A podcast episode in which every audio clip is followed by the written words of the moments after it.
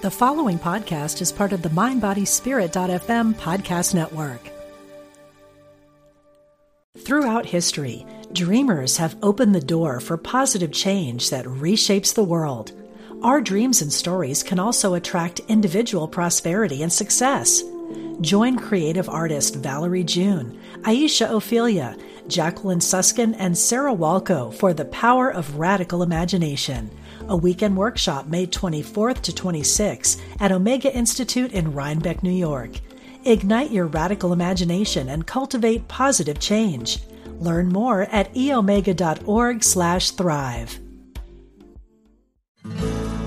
All are welcome here. You're listening to unityonlineradio.org, the voice of an awakening world.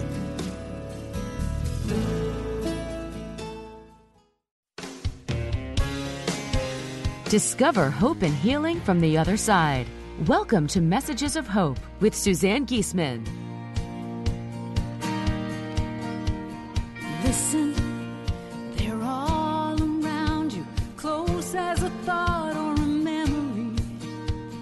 Messages of hope. Hello, everybody. Welcome back to another episode. This is one I have been looking forward to for months and you'll understand why as we get into it. Today, my guest is a very, very dear friend of mine, a personal friend. We've spent holidays together. We celebrated the new year this year together. I love her, and I love her husband. I love her work. Her name is Dr. Beth Mosley. She's a veterinarian. I first knew her as Wolf's stepmother. Some of you are saying, Who's Wolf? Others of you are saying, Oh my God, because you know who Wolf is from reading my book, Wolf's Message. Wolf is the young man who was who passed after being struck by lightning, the same way as my stepdaughter passed, and his story is incredible. But that is not the reason that Beth is my guest, or I would have Mike on with her, Mike's Wolf's dad and her husband. Beth as I said, is a veterinarian, and she helped both of our beautiful dachshunds cross the veil. She came to me, oh, a few years ago and said that she was changing her veterinary practice to in home end of life care for pets. And I thought, wow, that sounds heavy. And we're going to talk about it and why she chose that and how she can alleviate your hearts and minds if you've ever had to make that decision or may have that decision coming up. So I assure you the topic may get a little heavy, but we're going to lighten it up with some stories from across the veil. But I've talked long enough. I want to welcome Dr. Beth Mosley to the show. Thank you, Suzanne. It's an honor to be here. And for those of you who will be watching this later on YouTube, she's dressed in her t shirt from her company, Paw Prints on the Heart. And if you could see me, you'd see that I'm wearing a great big turtle brooch that Ty gave me, I think for Christmas or my birthday, some special occasion. And I'm wearing it in honor of Beth's other vocation. You want to tell everybody about that? Why am I wearing a turtle pin?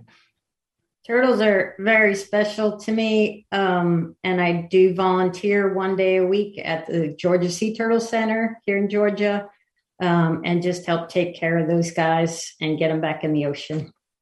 Yeah, and she's not talking just little turtles like the one on my shirt. Giant loggerhead turtles that weigh up to how much? 400 pounds sometimes. 400 pounds. And I love that part about getting them back in the ocean. Perhaps that provides a little balance to your work, huh? Yes, although there's also a, a fair amount of euthanasia, unfortunately, with the turtles and other wildlife that we see there. If we can't rehabilitate them enough to get them back into the wild and do the things they do, it's often kinder if we can't find a home in an aquarium or somewhere else. It's often kinder to euthanize them as well. So here's that topic, topic euthanasia. And it's interesting as you, you say the word, we humans just don't like to talk about death. So if, if you all feel a little clenching in your abdomen and your gut, that's just normal.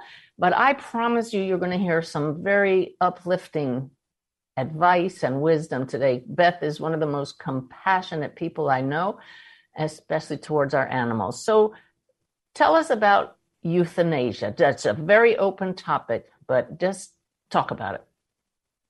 I know that word makes people cringe also. Um, people don't even like to say it when they call me.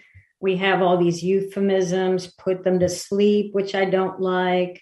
Um, but anyway, the the word euthanasia is derived from the Greek, actually means good death. Um, you is good, thanatos is death, I think. Um, so that's where it comes from. Um, considering that life is 100% fatal for all of us here and that death is inevitable, um, it's it's our privilege as veterinarians to be able to provide a good death for our pets. We have hospice care for people, but a lot of my clients say, I wish we could do this for people. And I think we've all been there, but it's really not, it is an active and intentional um, ending of life, which a lot of people have trouble with. But if we consider that it is a good death rather than allowing a natural death, which is rarely a good death for pets, um, I, I hope I can convince people that it's not such a bad word and it's not such a bad concept. Okay. So, how do you deal with every one of your patients having around them family members who are in probably one of their worst moments of their lives? Um, well, I actually consider it very sacred work, as do you with your work it's a very intimate moment that I get to be in these people's spaces with their most vulnerable moments. And I don't look at the pet as ending its life as a sad thing. I look at it as a release and a freedom that I have the privilege of allowing them.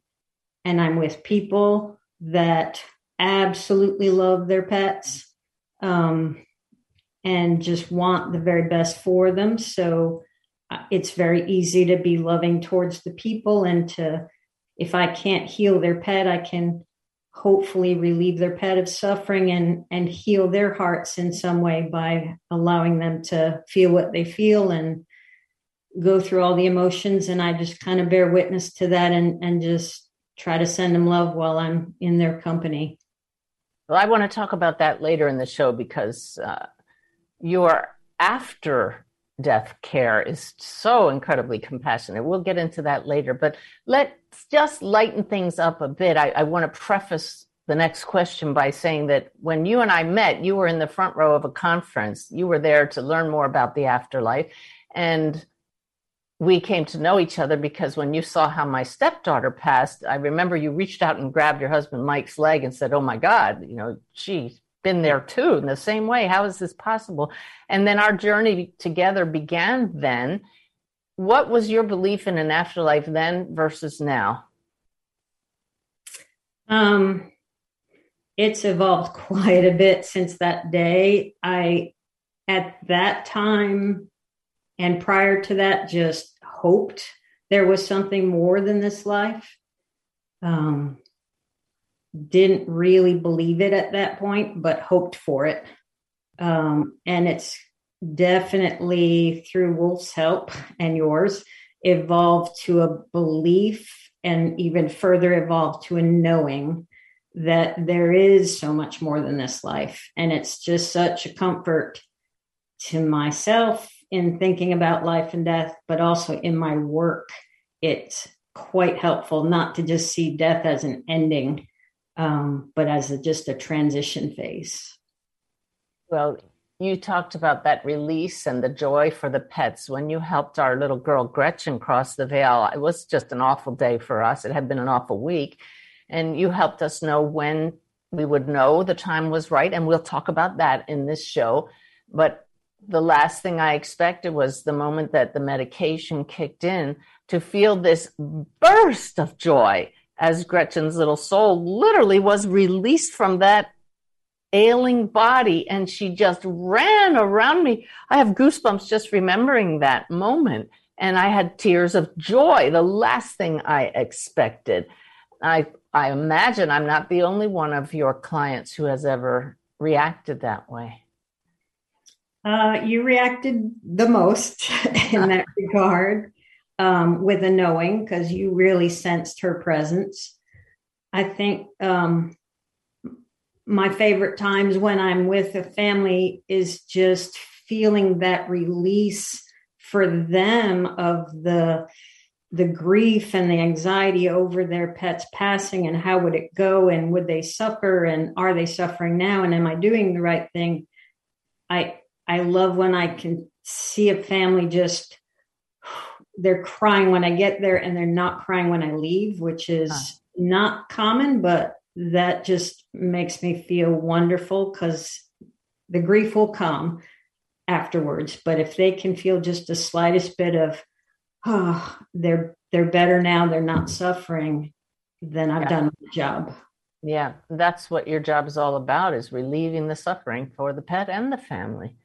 So let's tell a story right now. When you and I got together on New Year's, you were sharing this amazing moment when the our connectedness through the universe was so apparent with the the man's house you went to with the pictures around. Will you share that with everybody?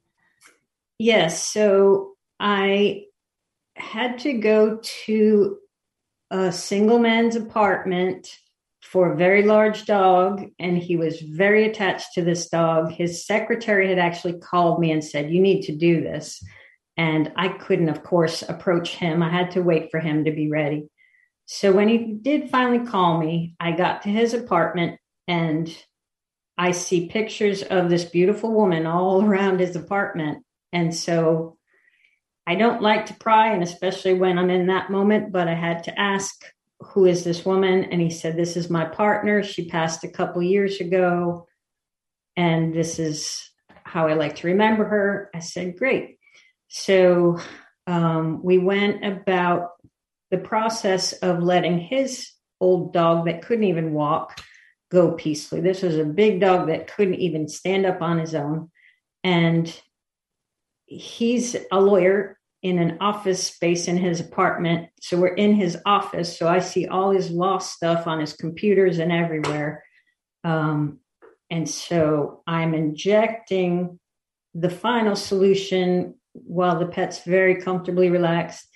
And as soon as I am done with my injection and the pet has passed, is no longer breathing, I looked up and on the computer screen directly behind him and I was a picture of this woman who was his partner and his beloved, and a picture of the dog that I just euthanized in younger days running towards this beautiful woman on the beach.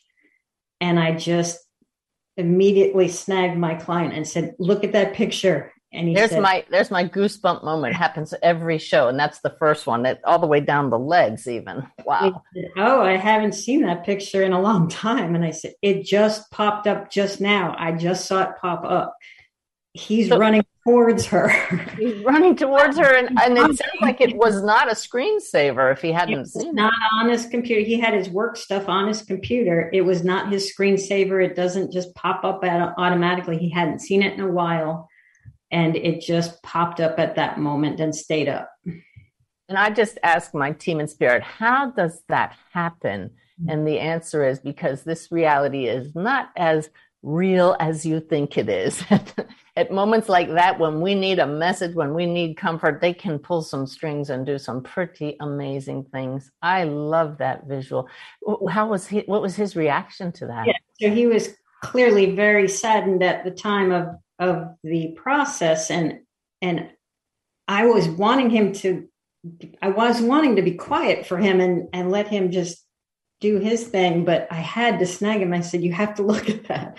And he just went, Oh, I haven't seen that picture in a while. And he kind of didn't really get it like I did. And I said, Your dog is running towards your partner right now.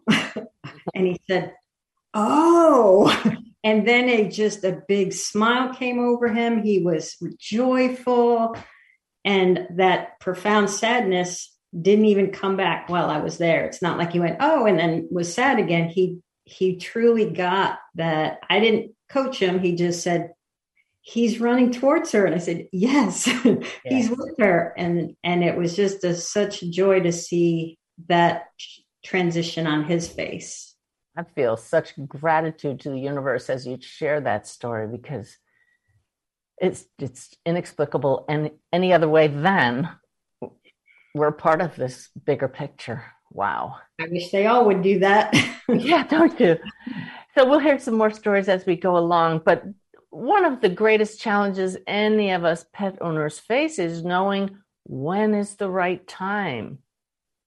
When is it? How do we know? So I think we need to let go of the notion that there is a right time and that before that is too soon and after that is too late. It's it's not a target that you need to try to pinpoint. And I have to tell you, as you say that, I know that I was in that mindset. Absolutely, even up to this day. So I can't wait to hear what you say. Well, th- this is probably the most important part of what I do is the decision. Because once the decision is made, the process goes and the grief comes, and the decision is really what starts it all. And it's it's got to come from the pet owner. I can't. I'm not even the regular vet anymore. This is not what I, you know, when it was my practice, I could kind of guide people, advise people, counsel people but I don't have that luxury now. I have to wait for them to call me and then I can help them with the decision if they're I know if they're calling me they've already made it in their hearts, but I can help them feel better about making it. Um, and I always I, I hear it a lot. I don't want to make this decision. I don't want to be judge, jury, and executioner. I don't want to play God. It's not my decision to make. I hear all these arguments. It's against my religion. I've heard, um, and I really just try to to help people know that we we as veterinarians have this privilege to end animal suffering, and you as a pet owner have the responsibility to make good decisions for your pet. You make them all through their lives what to feed them, when to take them to the vet, what to do when they're not well. So, this is the most important decision you need to make, and the most difficult, and the most loving. Um, I love how you just so quickly reframe it. We think, oh, you know, we focus on the negative and we feel guilty. We're doing this, we're ending their life, we're playing God. And you just reframed it in you're ending their suffering. You're taking care of them in the most compassionate way. And we have a choice to see it A or B. Yes. And who among us would not decide to not allow our pets to suffer even one moment? If we thought they were suffering, who wouldn't say, yes, do whatever takes, end it? um, let me take it on. You know what what can i do to help this pet that's suffering? This is what you can do. Um, provide them a good death. They're going to die. Um, so let's make it as graceful as peaceful as tranquil and as loving a process as we can make it and so I think back to when our beloved Rudy passed just a year ago, and it was awful, wondering when is the right time, when is the right time. And I recently, unfortunately, came across a picture of him lying on Ty's chest on the couch. And I know, Ty, that you're listening now, and I'm sorry because these are horrible moments for us. But in that picture, he is so clearly just tired, so ready to go, but we weren't ready. And yet, then this is the part that, that's, that's hard for people. We gave him treats at the very last minute and he gobbled them up. Mm-hmm. You know, and you you helped us with that, but help other people who are dealing with that. I, I get that a lot, um, and I also get when I come in their home, pets that haven't gotten up get up, wag oh. their tails, and the people go, "Oh, he's not ready. Oh, he's look, he's eating now. He's wagging his tail." No. I always there's all kinds of scales you can find on online about quality of life scales and quality of life is not it's more just about their emotional well-being. It, it's about their physical well-being for sure. Can they get up and move around comfortably? Are they eating? Are they able to do the things that they enjoy? Um, but it's it's their emotional well-being. And a lot of people can see it in their eyes when they're just got that blank stare they're just surviving they're tired they're weak. Um, is that the time? Maybe. Maybe an hour from now they'll kind of rally and get up and wag their tail. Um, it's more about for me when the when their bad times outweigh their good. Um, not waiting until the bad times are all they have and then saying well now he's bad it's time. I would i would argue that they would be happier to go sooner than when the bad times are far outweighing the good. That is um, excellent advice. if that's the natural progression if if there's no chance of improvement if you've gotten a terminal diagnosis if if it's an aged pet they're not going to get up and jump around. Or if they do it'll be a very short term improvement. And I always tell people better better a week early than a day late, um, because that last day might be awful. Wow, I remember you told me a sign to look for in our Gretchen. You said she will do this, and it was Christmas Day, and we went to a Christmas brunch. She had definitely been ailing; she had a big tumor and I came some the voice inside said, Go home now and check on Gretchen. And I snuck out of the brunch and I walked in the door and she was doing that. She was doing that thing exactly that you told her to do. And I called Ty and I said, You have to come home now. We have to call Beth, even if it's Christmas Day. And he's even he didn't want her to go any more than I did. And he said, Absolutely, absolutely. She we will not let her suffer. And afterwards I suffered thinking, did we do the wrong thing? Blah, blah, blah. All those things you're saying. And Beth, she came to me afterwards in a meditation, speaking in English. Of course, that's how frequency is translated by the brain.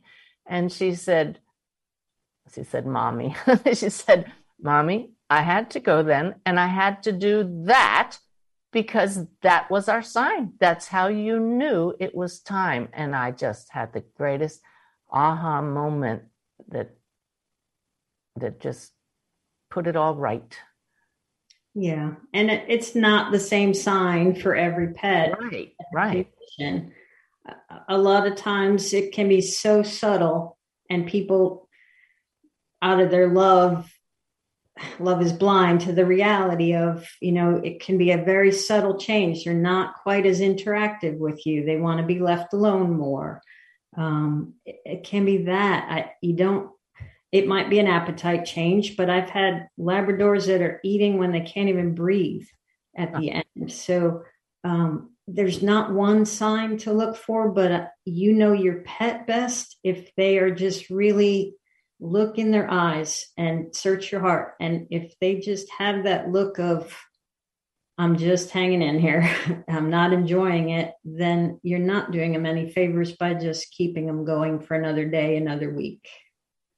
How do you help yourself after being in the energy field of people in so much grief? This is a great question for anybody who's in healthcare and dealing with other people's pain.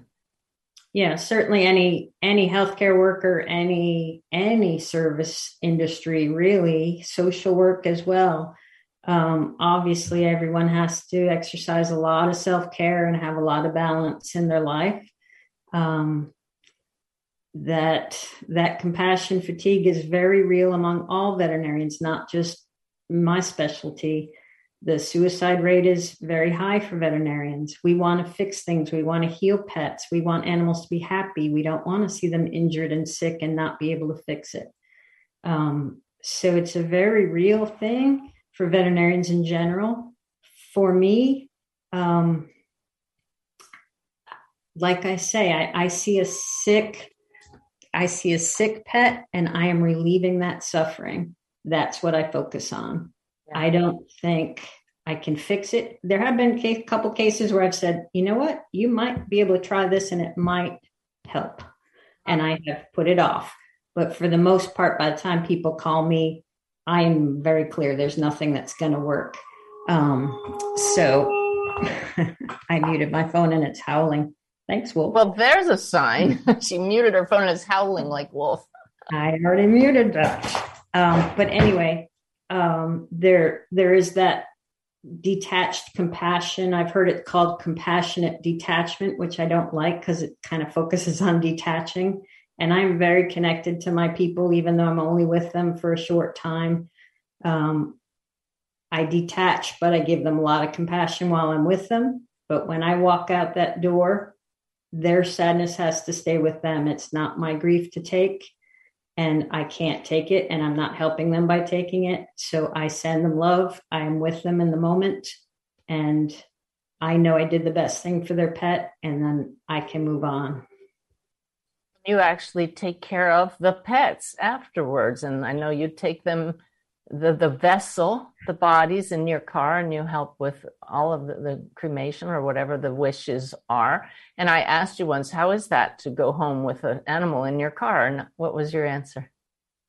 I'm not sure what I told you, but um, but I very much view it. Uh, I'm very respectful in handling that body because it was such an important part of a family but I kind of look at it the way Brenda Baker tells you. Um, that's just, I don't want to say a meat suit because that's not cool with animals, but um, it's. But we call our people suits meat suits, thanks to Brenda and Lynette. But but yeah, it's just the just the suit they wore while they were here. Um, and so I very respectfully handle that pet as I would my own when it's alive or dead. Um, well, as we come into a break here, what you said to me, Beth, was I don't find it that difficult because I know that that's not them. Right. That's not them anymore.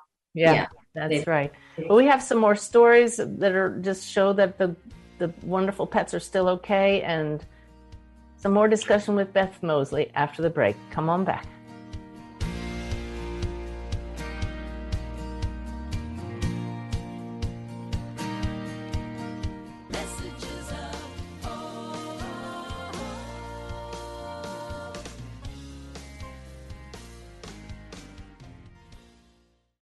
History, dreamers have opened the door for positive change that reshapes the world. Our dreams and stories can also attract individual prosperity and success. Join creative artist Valerie June, Aisha Ophelia, Jacqueline Suskin, and Sarah Walco for The Power of Radical Imagination, a weekend workshop May 24th to 26 at Omega Institute in Rhinebeck, New York. Ignite your radical imagination and cultivate positive change. Learn more at eomega.org/thrive. Promoting positivity and inclusivity. You're listening to unityonlineradio.org, the voice of an awakening world.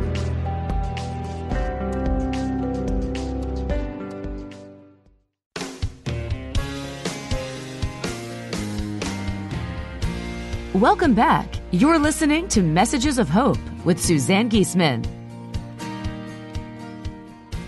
Yeah, I wish this were a lighter topic today, but it's so important because so many of us have had to deal with the passing of a pet who can be like our child. I know this from personal experience. And the things you're sharing with us, Beth, Dr. Beth Mosley, veterinarian who practices in home euthanasia, the things that you're sharing can really lighten the load on the break, my wonderful radio show assistant Lynette texted and says, It has bothered me a little ever since my dog Boo left that she was eating turkey as she got her first shot. Now I'm free. Woohoo. What do you have to say to that, Beth? That's awesome. Um, I bring treats to every visit, and I really hope that they will eat them for me. Um, some don't, but when they do, it makes it just so much easier for me and for them, and hopefully for the families if they can let go of that. Oh, he's eating, maybe he's going to get better. Um, that isn't the case. It's just something new and from a new person that's come to see them. So they often get a little adrenaline rush, and that just makes it a nice, happier kind of time. I often give my first injection while they're getting treats so they don't even feel that, um, which is wonderful because then they just eat until they get comfortably relaxed, which not a better way to go, in my opinion. Yeah. So I'm going to do something unusual in this second half hour. We'll take a caller or two if any of you have a question about this topic that we haven't addressed yet and you want to ask Dr. Beth Mosley that question. You heard the number 816-251, I believe, or is it 215? 856. I'm going to look it up while I'm saying it. oh, there it is. 251. Yeah. 816-251-3555. But meanwhile, you know, I found this so heartwarming when you were helping our dogs. Both times you asked for help from your mentor in the spirit world. Now, that to me shows a major transition on your part. What is that all about? Uh, I do not do this work alone. It is so clear to me that I do not do this work alone. I have hit veins that I couldn't even see. I have in a good way. You're you're aiming for that vein. Oh yes, yeah. yes. Sometimes my patients are so weakened that I look at their veins and say, "There's no way I could hit that," and I ask for help. And I believe I have my mentor on the other side who trained me when I was just out of vet school. Um, mentor and friend, I should say. I call on him. I call on Wolf all the time. I call on St. Francis, who I am quite sure is with me. And I believe this is a collaboration um, where we do what's best for that pet. And it, it's not about me. It's uh, I've been to appointments on time when I thought I was going to be 30 minutes late.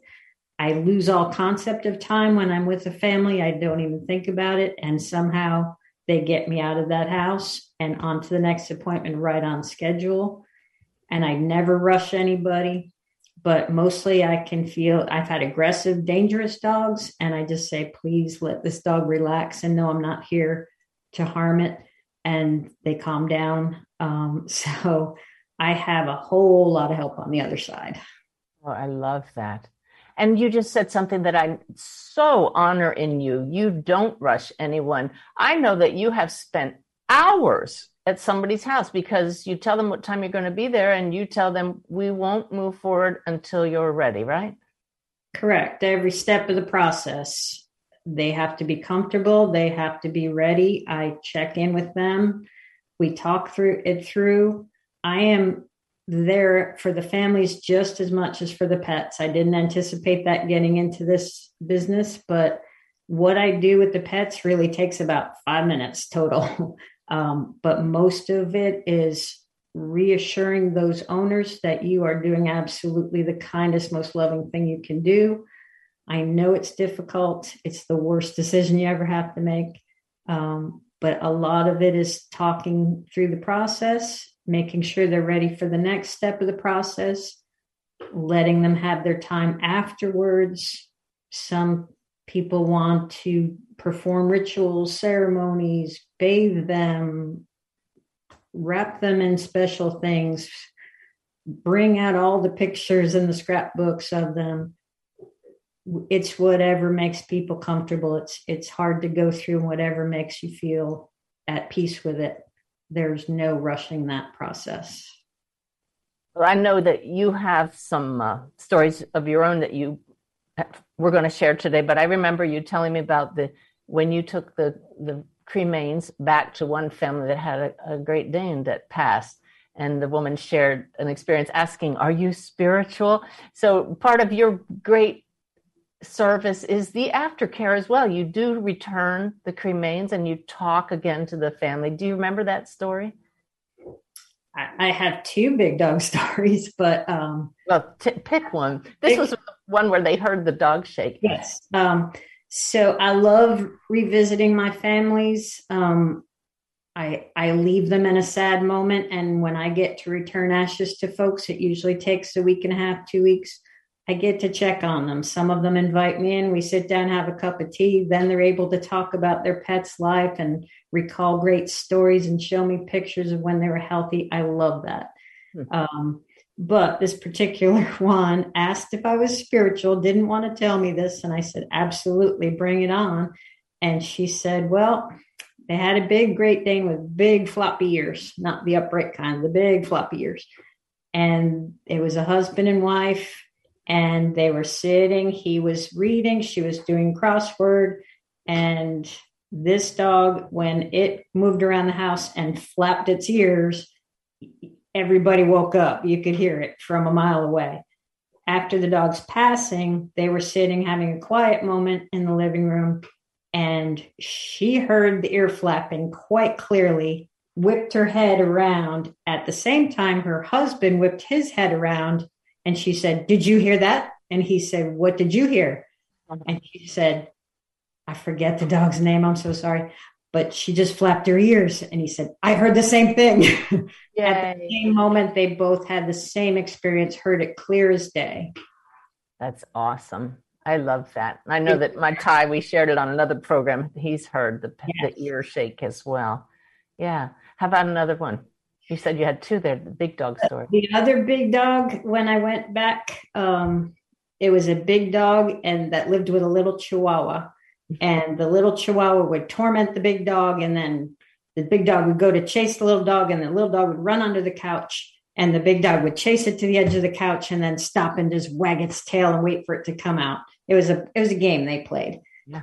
And the big dog had to pass. I think he couldn't walk anymore. Um, he was older. And when I brought his ashes back, no, the little dog, sorry, the little dog had to pass. Um, and when I brought the ashes back, she said, She's still here. And I said, What? she said, My big dog still at occasions will jump up out of a deep sleep run around the house as if he's chasing something, chase it under the couch, and wag his tail. Oh my goodness.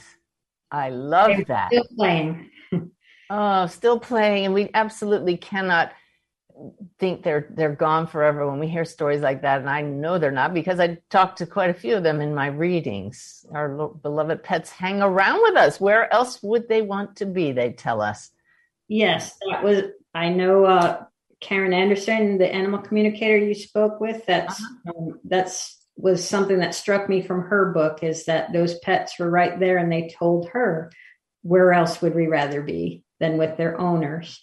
And you know, I know it's it's probably everyone's heard the analogy of the rainbow bridge and the the animals that cross over and wait for us.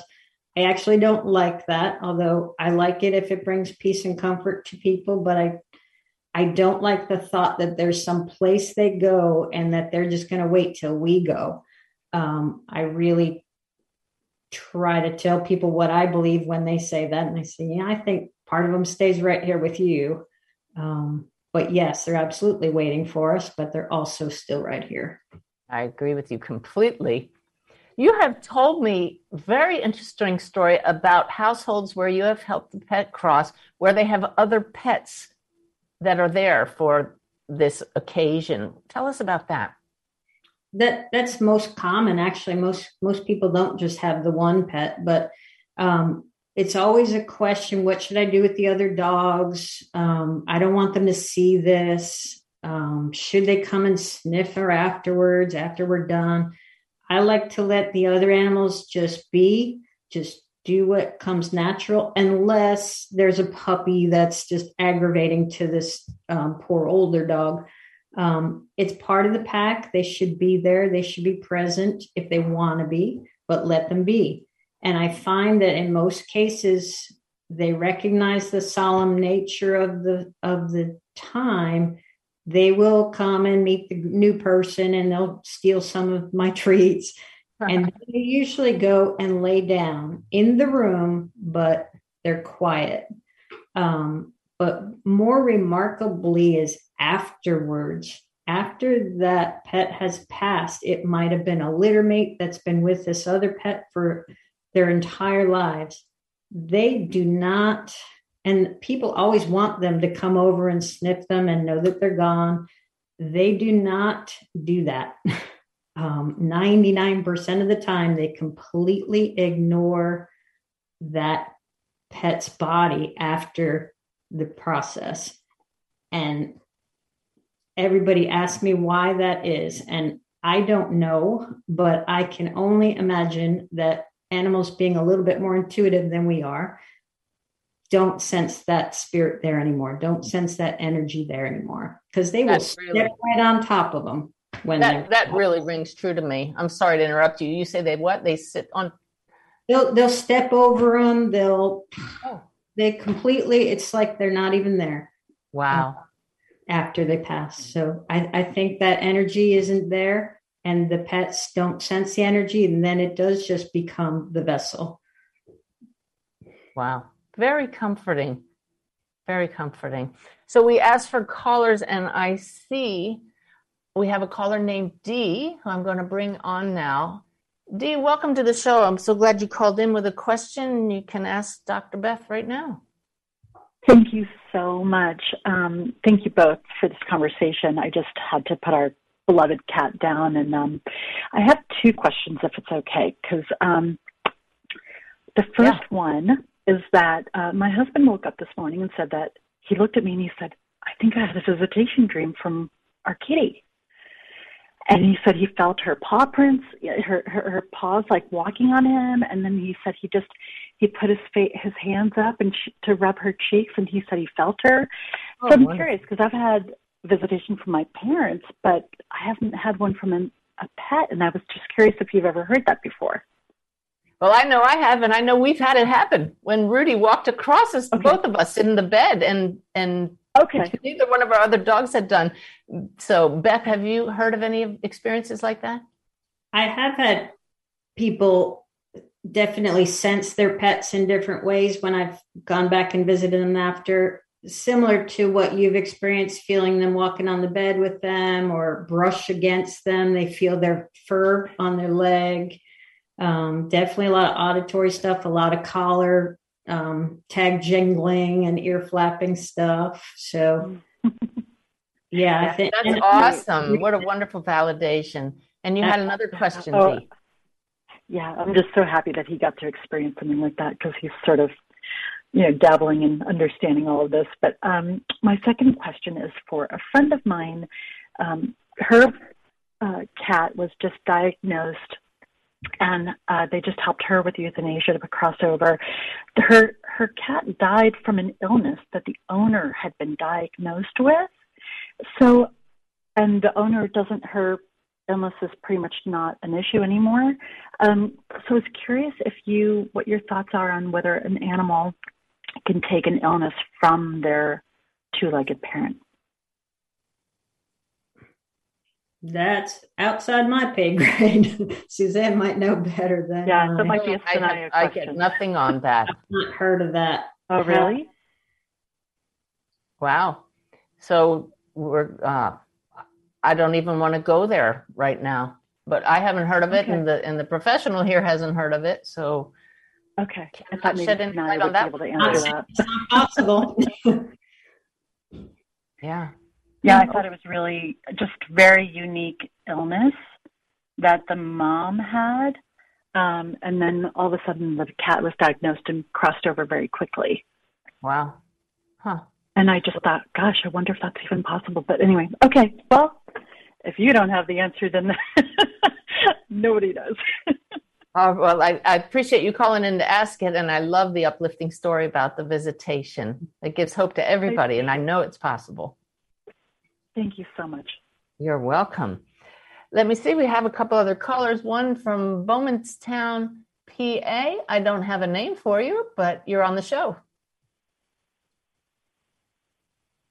My caller from Bowmanstown. Do you have a question for Dr. Mosley? Okay. They are not talking, so we're going to hang up that one and move on. I don't know if perhaps Jeff hasn't screened these yet, but I do have a call from Alberta. Can you hear me? And do you have a question? Yeah, hi, Suzanne. It, it, are, am I speaking to you? You are. Welcome to the show. Oh, hi. It's uh, Jean Van Cleek. You did a reading for me a couple of months ago. Um, I recently lost both my dogs in the last four months. Sorry, I'm going to cry. I know. I know. It's not easy. And I haven't seen them yet. but uh, we're very, very close. Does it take time sometimes? Did you say, does it take time sometimes? Yeah, I had Oh, one dream where the one was outside my front screen door, and I thought she got out of the yard and she was really beautiful.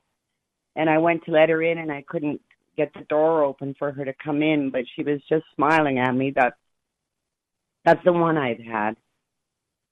So The at first I thought you meant, does it take time illness. to get over the grief? But I realized you're saying, does oh it gosh, Fine. obviously I'm still going through that, but uh, the one died suddenly in September, and the other one I had to put down the day before Christmas. Um, but I was just wondering, does it sometimes take time to um, have them come around to see you? Oh, sometimes it does take time, and some people may not ever notice the signs, but just please know it does not mean they don't love us. It doesn't mean they're not around us. It's a matter of resonance with the energy and what we're aware of. So just keep watching and being aware and talk to your animals just like you'd talk to any loved ones who have crossed the veil. Okay? Yeah. Okay. Thanks, Suzanne. Thank you Okay, for bye-bye. calling. Bye bye. So, Beth, did you bring any more stories for us before we ask any more questions? And anybody with a question, 816 251 3555. We have a few more minutes left. I do have one good story, but would it be okay if I read a quote about the decision process? Oh, you know it would be. I love this. This is from a book called Goodbye Friend, um, which I don't necessarily. It's a great book, but it's it's about the euthanasia process. But this I just love. Who is the author? Oh, sorry, Gary Kowalski. Okay. He also wrote a book called The Souls of Animals. Nice. This is uh, about the decision, might help. Deliberately ending another creature's life is surely one of the hardest decisions we will ever have to make. But regrettably, whether through a failure of nerve or out of false optimism, hoping for improvement in an incurable condition, many people end up making the process of dying more protracted than it has to be. The word euthanasia literally means good death. In many cases, euthanasia may be an intelligent choice that provides a painless alternative to unnecessary agony. It's a little dramatic. It can ensure that the last moments we share with our pets are tranquil rather than tormented. When it is a compassionate response to suffering, it, it can become a source of wisdom and a door for growth. Very nice. Yeah. I, I just love the compassion you bring into all of it. That is the part that's missing when people are suffering. If we are suffering over and over and tormenting ourselves over the decision, our focus can be uplifted with awareness. Yeah. Looks like we have a couple more callers, and I really want to help with those questions. So all I see is that I have a caller. Let me see. I don't have a name, but say hello and we'll know if I've got you on the line. Well, Just- there you go. What is your name, please? Your first name. my name is Deb. Deb, do you have a question for Dr. Mosley? I do. Um, four months ago, one of our chihuahuas passed away. His name was Aspen, and he was 15 and a half years old. And he had gone into heart failure like over a couple week period. And I came home from work one night, and my son met me at the door, and he was crying and said, Oh my gosh, mom, something's wrong. Aspen's dying. He's really, really bad. And it was after six o'clock, so we couldn't get a hold of any veterinarian's office. And uh, he was, you mentioned earlier, some people can tell by the look in their eye. We took him outside to try to go potty, and he looked at me like, It's over, Deb. and I just felt so bad for him. So I said to my son, Let's take him in the house and let's sit on the couch and let's just love him. Let's just love him and we and my son Graham held him in his arms and it and we petted him and told I kept telling him it was okay to let go and within about 15 minutes he his breathing became very shallow and he looked he was laying in my son's lap uh, in his arms and he raised his head and looked right in my son's face and then he passed You can't ask for better death than that, really. I I said to my son that was a gift from God that we that he got to die in your arms, Graham, because and then we have another Chihuahua, Cole, who's been with Aspen every day for 15 and a half years, and he's just lost without him. But since then, I've had a few visits from Aspen. I'll wake up in the night thinking I hear him bark. And one night I felt like he was walking over my body in the bed, and I woke up and turned on the light because it startled me. Yeah. And I just, I'm, we miss him so much, but I'm so thankful that he didn't suffer, you know, until the very, very end, and that we got to hold him as he passed so that um, he could be with us in his home where he grew up. And I, I just count my blessings that we got to be there at that moment because my son said, Mom, I swear he waited for you to come home. That's like some Somewhere. people do. Yeah. Yeah. Well, thank you for And sharing that. Beth, do you have any comment on that? I think that's beautiful. I, I think it's also really beautiful that you just, instead of focusing on your grief at the moment, that you were able to send him love and allow him to to depart on his own terms rather than um, expressing your need for him to stay. Or um, I, th- I think if you can just give them love rather than not that everybody's going to pass that way. It's it's not very common that they pass so peacefully. I'm glad you had that experience. Yeah. Um, you know what's funny is I, I love was just wonderful. I just got a sense of a knowing that something told me just sit and love him. Just sit and love him. And that's exactly what we did. So thank you. Thank you for calling in. That's a lovely story. Thank you. All right. Well, we have, let's see, just, well, we have three minutes. Let me ask the team. Let's, I think I don't have time to call, take the other caller, Beth. So with just the remaining couple minutes, can you think of any other questions that people ask you frequently that we haven't addressed? And how would you end the program with a message for everyone? Yeah, I'm just sorry that it's not always such a black and white uh, time frame for everybody. Um, I would just ask everyone to just um, think about what that animal would want, honor their soul, and um, rather than our, our need to keep them here, let them tell you what they would want um, and try to listen for that and just search your soul and, and do the right thing for your pet as you have all along. Um, and if it's euthanasia, um, to allow them to pass without going through any kind of torment or suffering, we have that privilege for them. And it's such a gift of love to allow them to pass and to let them go rather than try to keep them here because we want them to stick around. We have one minute left, Beth. After that beautiful message, tell us about this decision to move out of private practice, treating all kinds of animals in all kinds of conditions and promoting life and now helping animals cross. How how do you describe your work now? it's it's very much after 35 years of, of practice and trying to fix things um, and realizing I can't fix everything. It's it's for me such so much more rewarding to do what I need to do for them in the final stages of their life. Sure, I miss the puppies and kittens, but um, it's just such a beautiful thing to let them go in their homes, surrounded by people they love, and just to witness that human animal bond every day. It just is very heartwarming to me.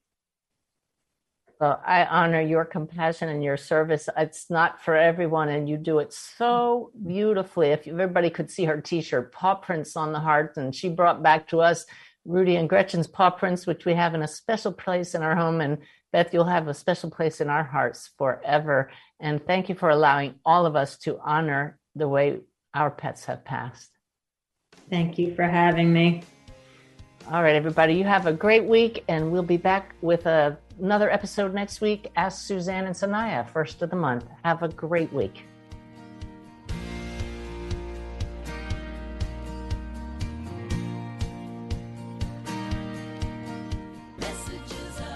Oh, oh.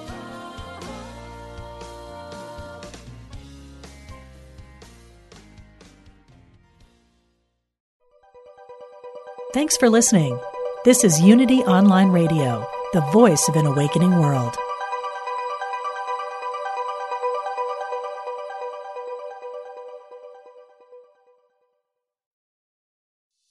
Hey, it's Radleigh Valentine.